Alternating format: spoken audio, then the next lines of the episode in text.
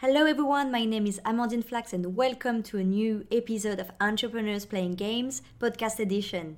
About every two weeks, I host a live video stream where I deep dive into startup founders' journey after playing video games with my guests. Here is the audio version of our discussion. If you are interested in the full video, be sure to check out my YouTube channel at youtube.com slash amandineflax and be sure to follow the channel while you are there. And for any questions, suggestions, or just to say hi, you can find me on Twitter at amandineflax or at entrepreneurspg. Today's episode is the last interview of the year, and for this occasion, I am joined by Eva, the co founder and CEO of Woodsu. Woodsu hasn't really been communicating much on social media Yeah. or anywhere else, Mhm. right? Yeah. I think you just put the website up, some information is now available. Yes. But can you tell us what is Woodsu? So, um, you know, we haven't been posting much in the past few months because we've been working really hard, me and the team, on Woodsu. But Woodsu is basically an on-demand grocery delivery service. So the idea started when, kind of several months back, I kind of, you know, I was sitting in my room. My mum usually shops for me for the house. I was thinking to myself, you know, like how come I can get my food delivered in 20 minutes, but why can't I get my groceries delivered in the same amount of time? And what is stopping me from doing that? Um, I dug deep into the, into this problem. I you know researched the background behind it, and you know the reality is that there's no there's really not really any infrastructure service for stores. While the big stores, say Tesco, Ocado, you know M&S, and all these big shops do have their own delivery infrastructure, the main problem with it is is that you have a minimum spend, um, and sometimes they come like the next day. You know, and for someone who's like me, where I order groceries on the whim, I can't be waiting 24 hours to get something. Um, they are releasing platforms where they do um, get stuff earlier for you guys. But the thing is, with, with platforms like this, they don't provide much variety, they don't provide much choice, and especially for someone who's ethnic like me, I kind of get my groceries from very specific shops, and like some of these shops don't even have delivery infrastructure. So the data behind it really supports it. You know, um, a lot of grocery shopping is not done online. So so based on last year's uh, findings, 200 billion pounds worth of uh, public spending was spent on grocery shopping, but only 12 billion of that was actually spent online on groceries. So that's that comes around like almost five percent.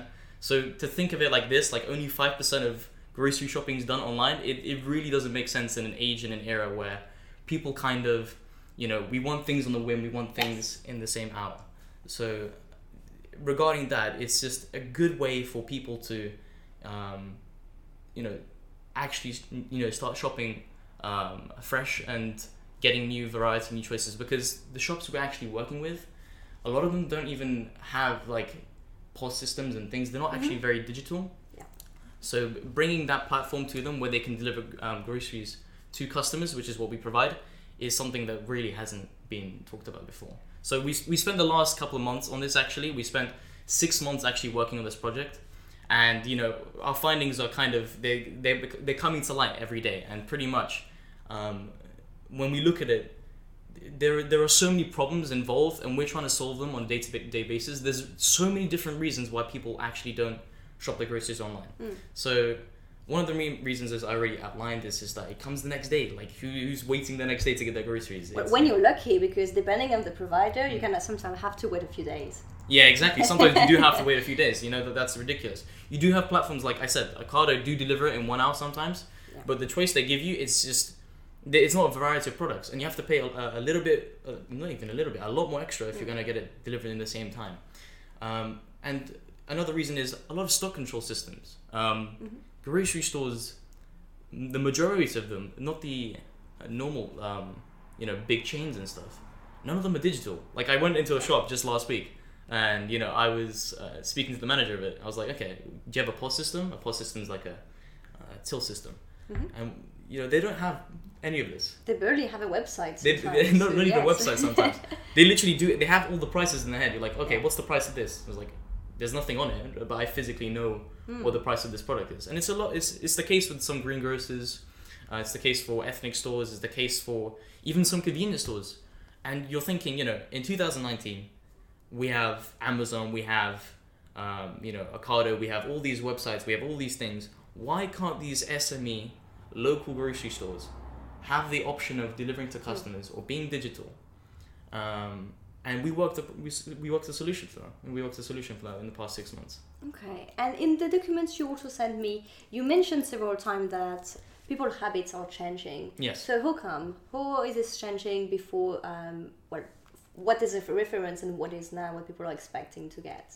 So you know, globally, shopping habits, consumer shopping habits are changing. It's you know nothing new.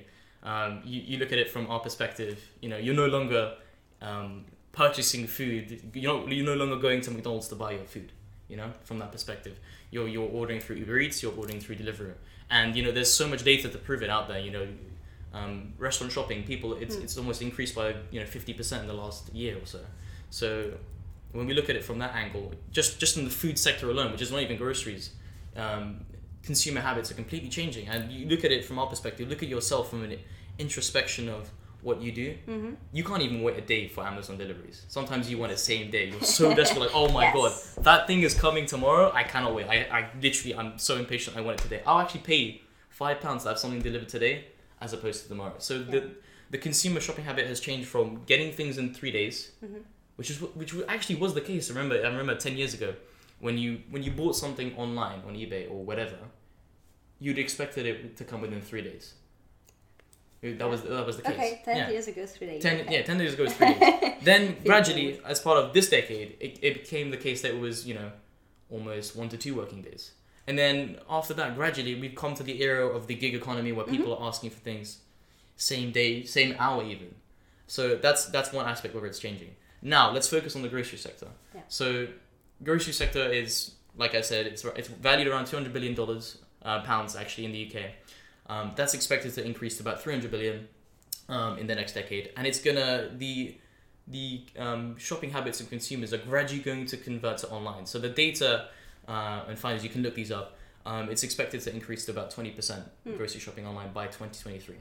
So that's that's a lot of grocery shopping that's being online, almost you know two to threefold increase in, in the next couple of years.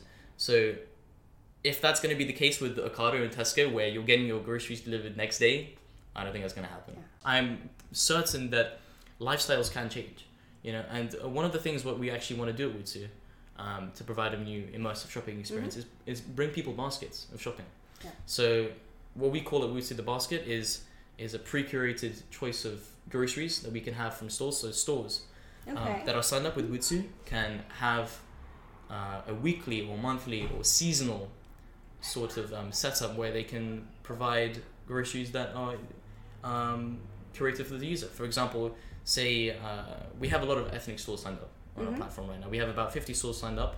okay. Um, let's say one of them, for example, had pomegranates in season, or um, certain meats were ready, and um, uh, let's say they had different types of seasoning and things. You bu- you bundle that. You ask the shop owner to bundle that in a box and sell it to the consumer. So pr- providing them an immersive experience to actually shop. And what we'll do along with that bundle is give you a recipe. So we'll actually give you recipes in the app. This is, this is um, a concept that we're currently trying to test out and include in our um, application. So aside from just getting your groceries on time, which is not really an immersive experience, it's just functionalism Mm. and you know on-demand deliveries. We're gonna take that step up.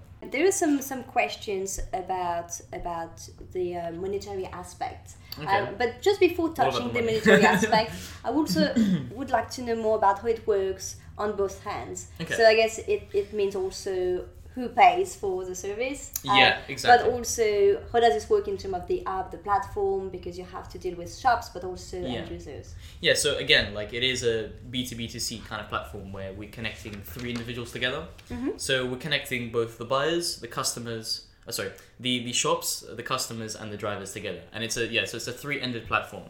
So obviously for MVP, um, for a minimum viable product, we tried to cut an end out. So because we, we wouldn't expect the anticipation of, you know, having so many deliveries, what we did was we cut out the drive ramp for the beginning and we are outsourcing some of our deliveries to um, courier company Stuart, and we're also we're doing some of them ourselves um, upon launch. But the main goal is to try and outsource because you know we can. Uh, it's better to as as founders to delegate your time elsewhere Mhm. where it's needed in the business. Yes. So we have that aspect of it, and the what's required from from the system is that So you have the stores who give us our product. They give they, they give their products.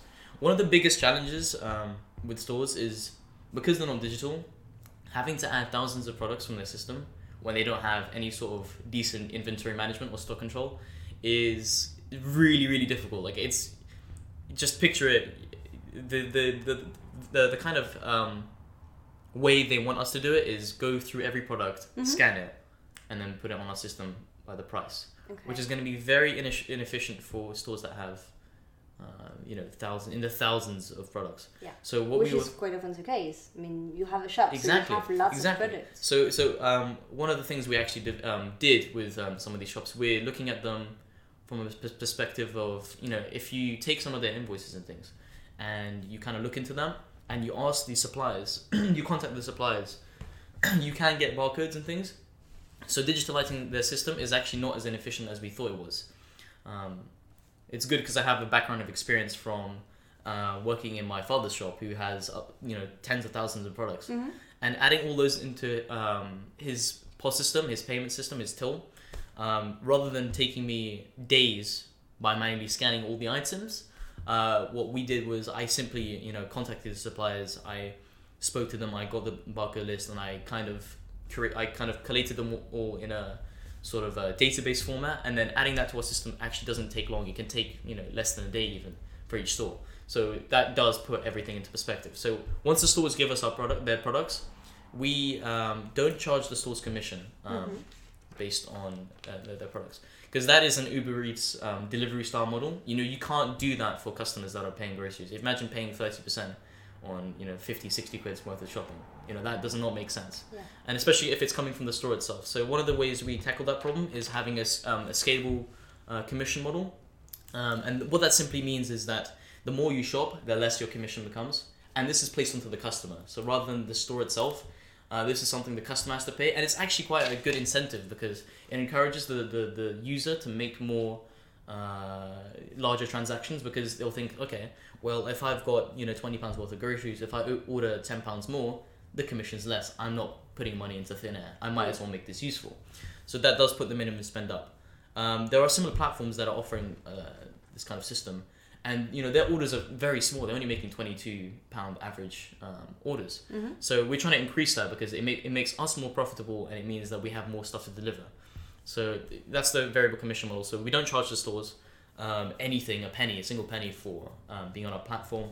Um, all it really takes for them to even sign up is you know sign a contract um, and then we take your products and before you know it you're on our system what we even do for them is we extend their range by three miles Mhm. uh, for for the delivery radius. So some of these stores actually they do have delivery systems, and you're thinking, okay, if they have a delivery system, then Yeah, what would they be on the why, why would they be on the platform? Exactly, good question. So uh, what we would do in that regard is do a joint venture. Mhm.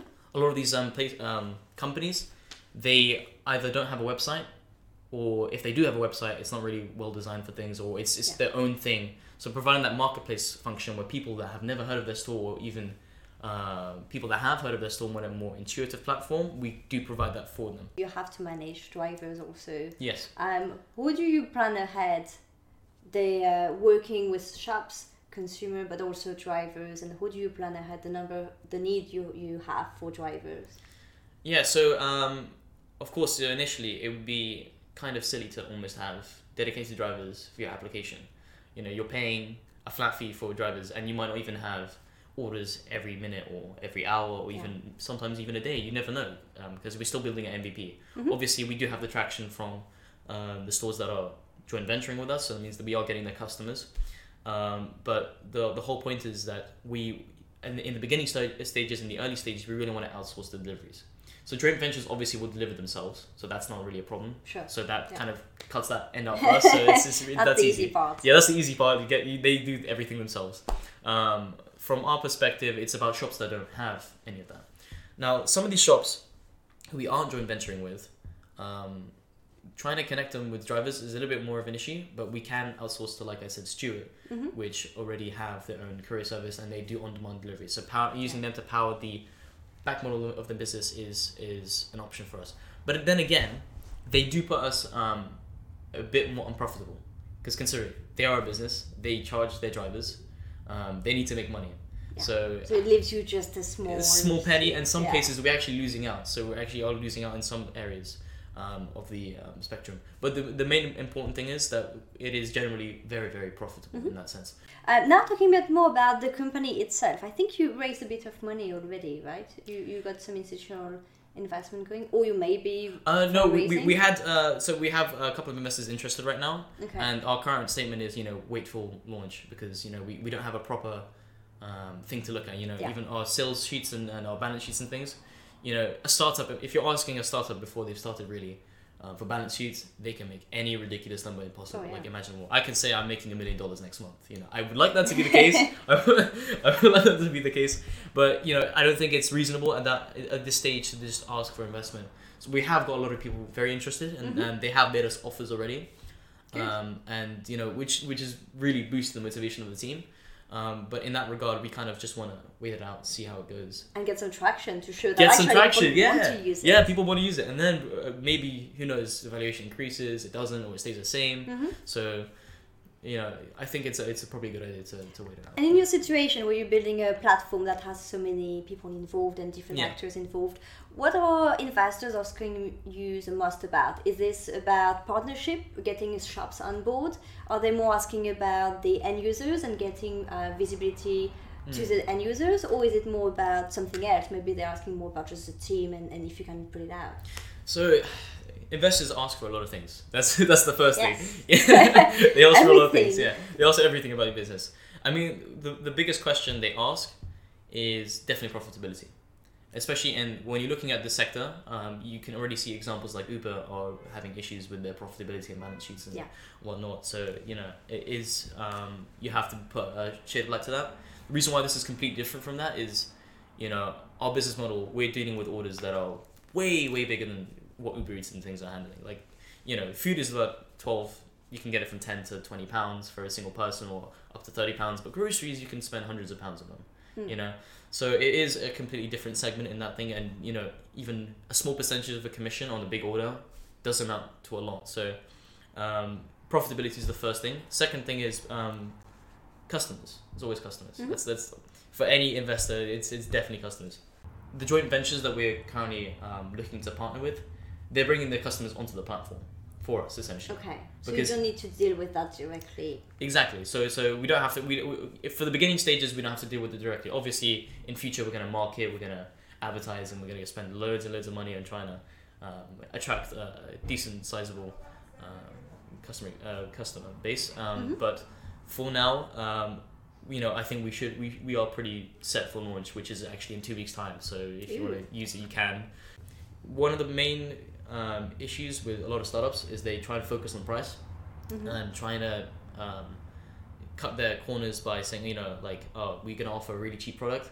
But if you put a cheap product out there, you know, you're not getting customers based on their wants. You're getting them based on the price Yeah. and, and their needs. And So when you're a startup, generally you can't really compete on the price. you anyway. cannot compete on the price. It's impossible. And the competing on price is one of the biggest mistake um, from from uh, the experience I have, from Mm-hmm. my family have, and uh, a lot of business owners that I've been talking to is competing on price is, is not something you want to be doing. Yeah. You want to be trying to get your product out there, trying to innovate, create new things, and that's literally what we're doing. You know, every week we're we're buzzing with new ideas. My team of four, we're a team of four, and like you know, the amount of ideas we come up on a on a on a weekend, like it's it's insane. We we we start the next week like okay, how do we how do we start this now? You know. Yeah.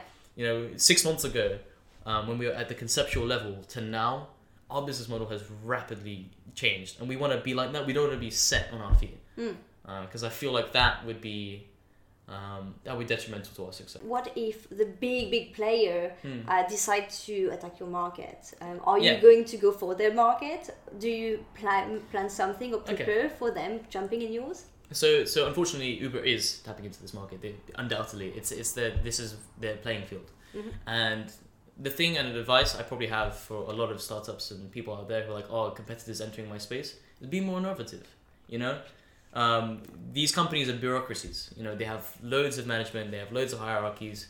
Uh, when it comes to making a decision, it takes an awful long time. You know, like Uber from making one decision to another probably takes six months. Hmm. Um, so it's it's uh you got to think about it from that perspective. You're light on your feet. You're you can adapt. You can you can move around. Um, and that's not something a big company can do like Uber when especially when they're losing loads of money like at, at this stage. Yeah. When Deliveroo do it, they do it with shops that already have their things ready. Mm-hmm. With literally, I'm going around to the shops myself like this, and speaking to the manager, trying to get the contact details, trying to understand where the problem lies. Okay, and so now talking more about the team itself. So you mentioned that you were just the four of you right. Yeah. now. What is the composition? Uh, who is doing what in the team? So it's, it's, it's been fluctuating, uh, you know, a lot. You know, when you when you look at a startup from a general perspective, um, the CEO is expected to be the janitor as well, in that Yeah. sense. Yeah. So he's he, we were expected to do everything, whether you know whether you're managing people or uh, talking to clients or a developer, you're expected to do everything. So set roles in a startup are never the way to go about it. I call myself CEO, but that doesn't mean I'm a CEO. That means I am I am me. I'm just Heaver. I'm just trying to you know get this business going. That's it. So, but general team composition, what we're actually kind of meant to be focusing on. Mm-hmm. So we have a graphics designer, so Okay. and his name's Matthew. Uh, we have our financial guy, the numbers guy, math guy. His name's Shao, and uh, we have our lead developer. His name's Stuart, and you have me basically Okay. and I'm I'm sort of managing things. Uh, I'm just making sure things are in order. I'm making giving people direction, giving them recommendations. Um, I have a lot of experience in in business in the environment because my father I helped him out with his business and he had a, lot of inventory management. So I kind of uh, helped in that in that regard. We were just an idea six months Yeah. ago, and now we have almost fifty shops on our platform already, and we're about to launch in just a week and a half's time. yeah. So Do you feel that you have to fight a lot? Uh, well, not fight, but convince and do a lot of work with shops to um, bring them on board because you're Hmm. young, or do they have specific questions? Good or do you think that because of your age and, Hmm. and the young team, and the fact that you're also a young startup, yeah. um, you have odd questions sometimes from them?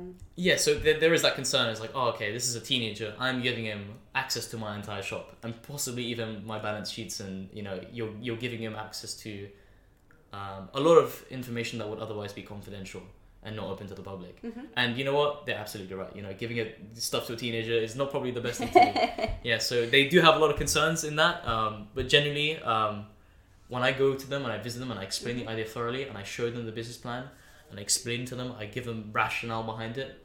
Um, they tend to be very on board and actually very eager. I'm surprised. I'm really surprised of, of how eager they are. I'm getting calls all the time where people's like, "Hey, Hiva, I need to sign up right now. Like, what's the process like?" Oh, I'm like, Amazing. my schedule's full up. Like even after this, I've got to go ten different other places, and it's Wow. yeah. So it's And it's Saturday. yeah, and it's Saturday even like shops are trying to get me on on a Saturday and a Sunday, so it's it's it's really interesting that that, you know. Um, I would have otherwise expected it to be opposite, exactly how you were saying, people Yeah. not trusting it, but because they really don't have anything to lose apart from, um, you know, the, the legalities and sides and that kind of thing, they, Mhm. they really are quite open minded to it because they saw how delivery affected the restaurant industry and they don't want to miss out on something like this. Yeah. Yeah, there is definitely a big FOMO there for them, especially if they're not really connected yet. Yeah. They need to skip some step and, and definitely jump on what's coming next. Exactly, exactly. That's that's very true. So, and I think Deliveroo now they even charge a joining fee, so to join them, their platform. Um, and Okay. So so they they're even making it difficult for people to join, but people still want to join them. Mm. So when we provide that service almost for free, basically, it is free. You know, we're not doing anything, um, and I'm giving them my time. They are very appreciative of that, um, of the fact we're trying to digitize their business. A lot of them are seeing um, positive benefits already because. Uh, because I've got their products all um, in a format they can look at, Mhm. they're not. a- They're also able to negotiate better rates with their suppliers and things, and that is something Okay. maybe uh, we're looking to in future with um, data analytics and things. Yeah, Yeah, data is key today. So if you can help them on that front too, definitely a big bonus exactly. for them. Um, new oil. you, you mentioned that you started the business six months ago, Yeah. and I remember when we've met a few months ago. It was maybe three. Yeah, it was. It was about three months ago. Yeah. Um, you told me about how amazed you were, you were by the startup ecosystem here in London and Yeah. people were helpful. So, is there anything that you found especially helpful within the ecosystem that really Mm. helped you along those six months, or any big thing that happened thanks to something in the So- community? I, I got to have a big shout out to my father who kind of helped me uh, get an internship at this tech company. Okay. So one of the tech companies I work at, they have an amazing CEO, and he's been a great mentor to me. So um, you know, he's got a, a working business and he's very successful. So when he guided my uh, business and he gave me vision and he gave me um, ideas to look at, it kind of put things into perspective for me.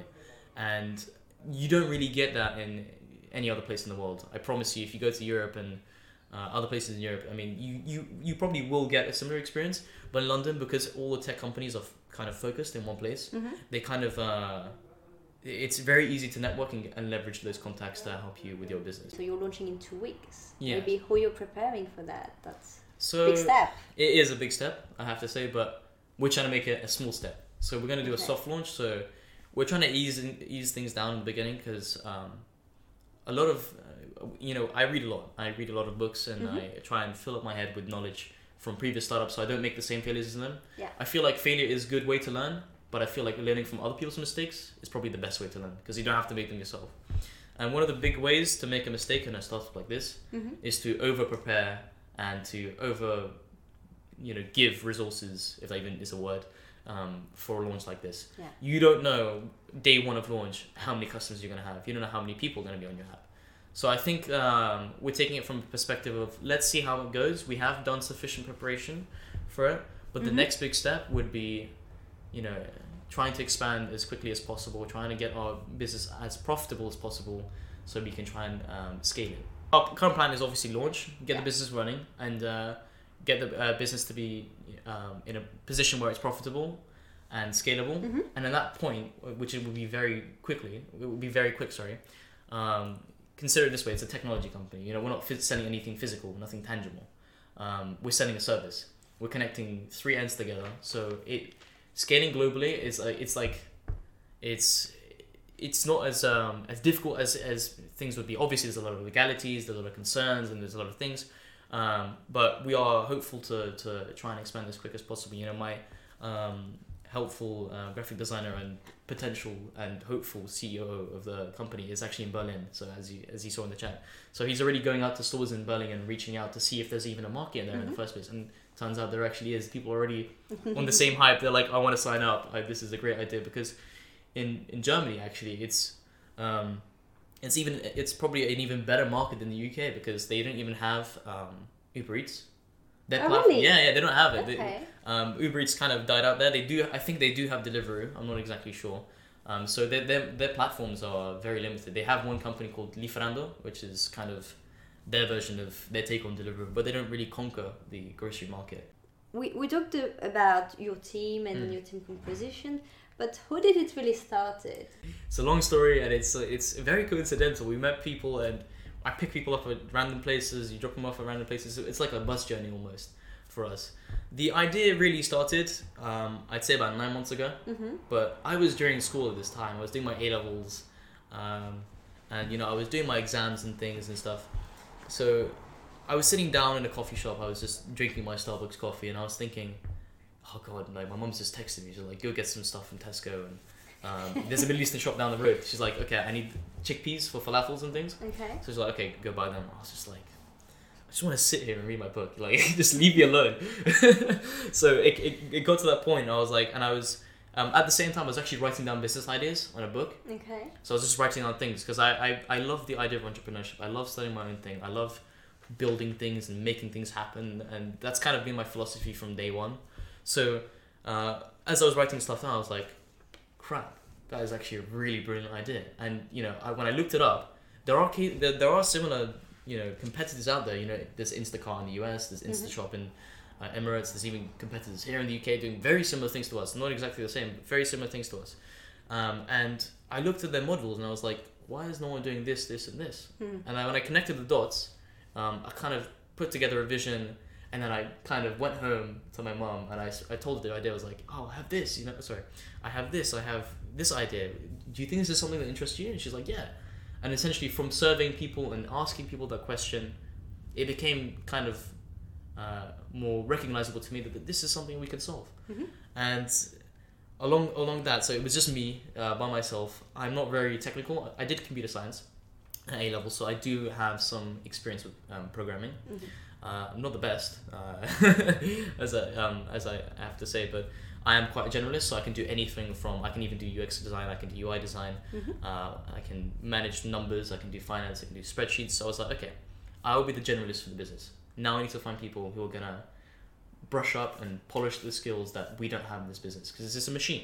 Alright, the machine you need all the skills. So I was like, okay, first thing I'm gonna need numbers guy. Got the numbers guy, got Chao, and then then came along um, three developers who were literally like they advertised their skills as being really really big, and we got nothing from them, and it was just a total Mm. waste of time. And I knew they were time wasting from from day one. I just wanted to see.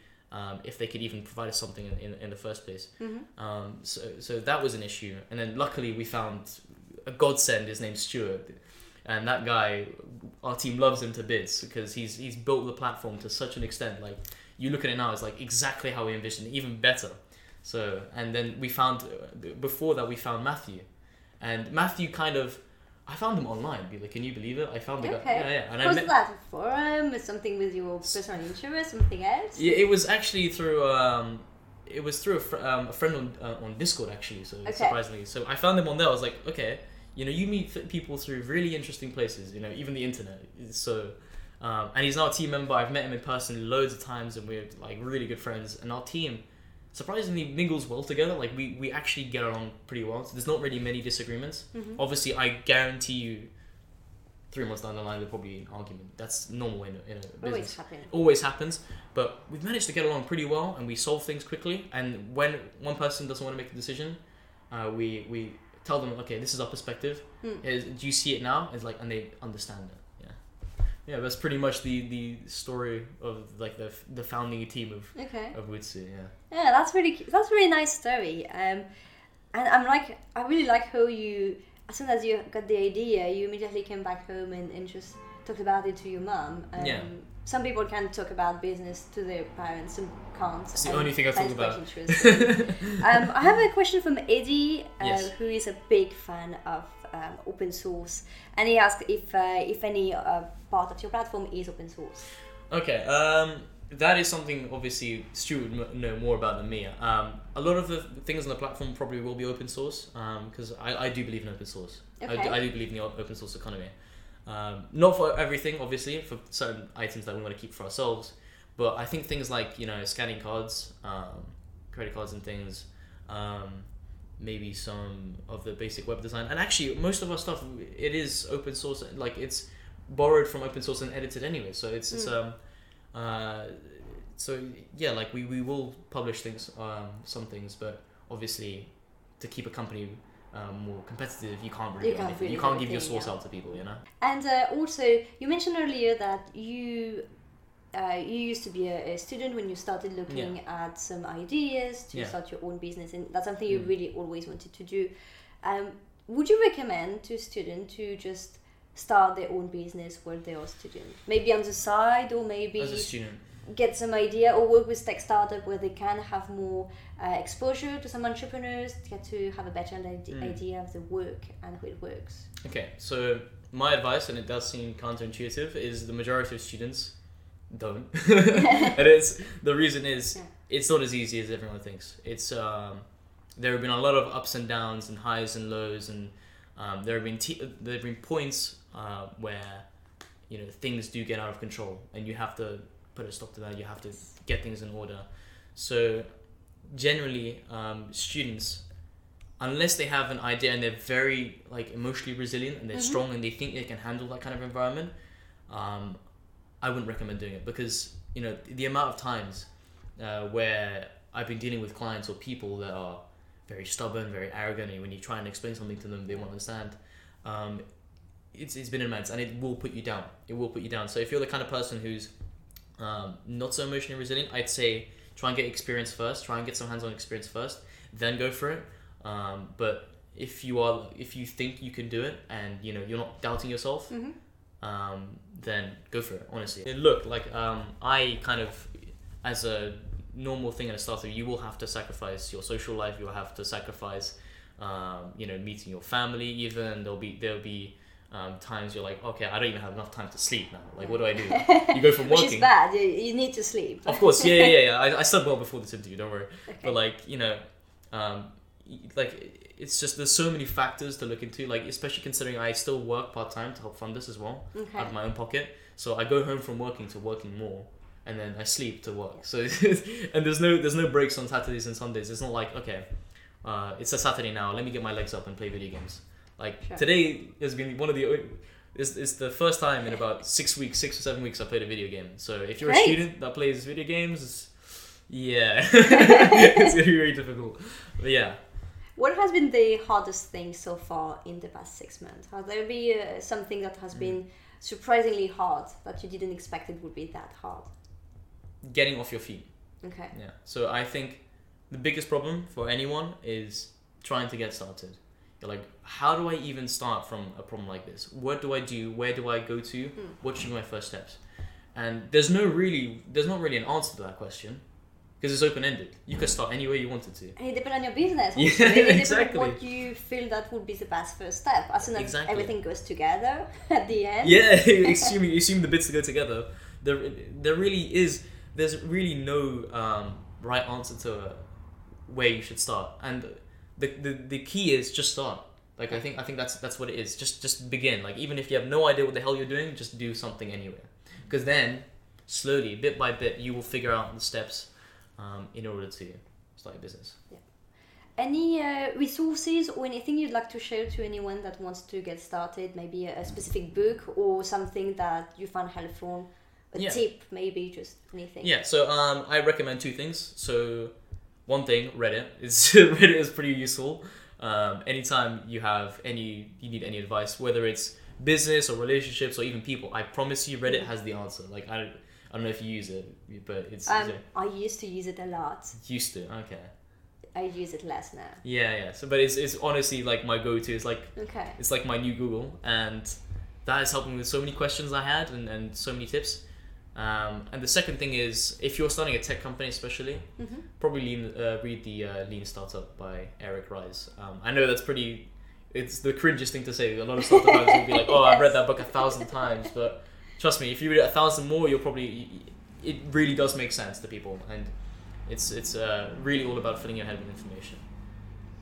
And um, so, as we mentioned before, you Mm. haven't been communicating much for now until the launch in the coming weeks. Yeah. So, where can we find you online if, we, if anyone wants to have more information or follow up with you? What's the best Yeah, way? so we do have our LinkedIn pages, obviously. Yes, I, I have my okay. public, uh, my profile set on public. The reason, like I said, for not publishing this information sooner is because I kind of wanted to have the works in secret because that's part of the startup environment. You Mhm. want to hide your source away from people before you throw it out everywhere. So if you want to contact me or the team, feel free to do it on LinkedIn. Um, on the website as well, like um, I've started it up. It's basic. That's not that's not um, anything permanent. That's going to be there only for the next couple of days, actually. So if you want to, you know, after this interview or whatever, um, have a look at what we're building and have a look at, know, what we're doing. I think it's it's better to get into contact personally with one of us or the team, and we'll probably work something out. Huge thanks to Eva for joining me on the stream today, which is the last one of 2019, and thanks to all of you for listening to Entrepreneurs Playing Games podcast edition. You can find me on Twitter at AmandineFlachs and be sure to check out my YouTube channel at youtube.com slash AmandineFlachs for the full video version of our discussion and much more. Also, if you want to join the live stream and ask your own question to our next guest, Entrepreneurs Playing Games is taking place every two weeks on Saturday mornings, starting again next year. So keep an eye on our social media, and I hope to see you there very soon.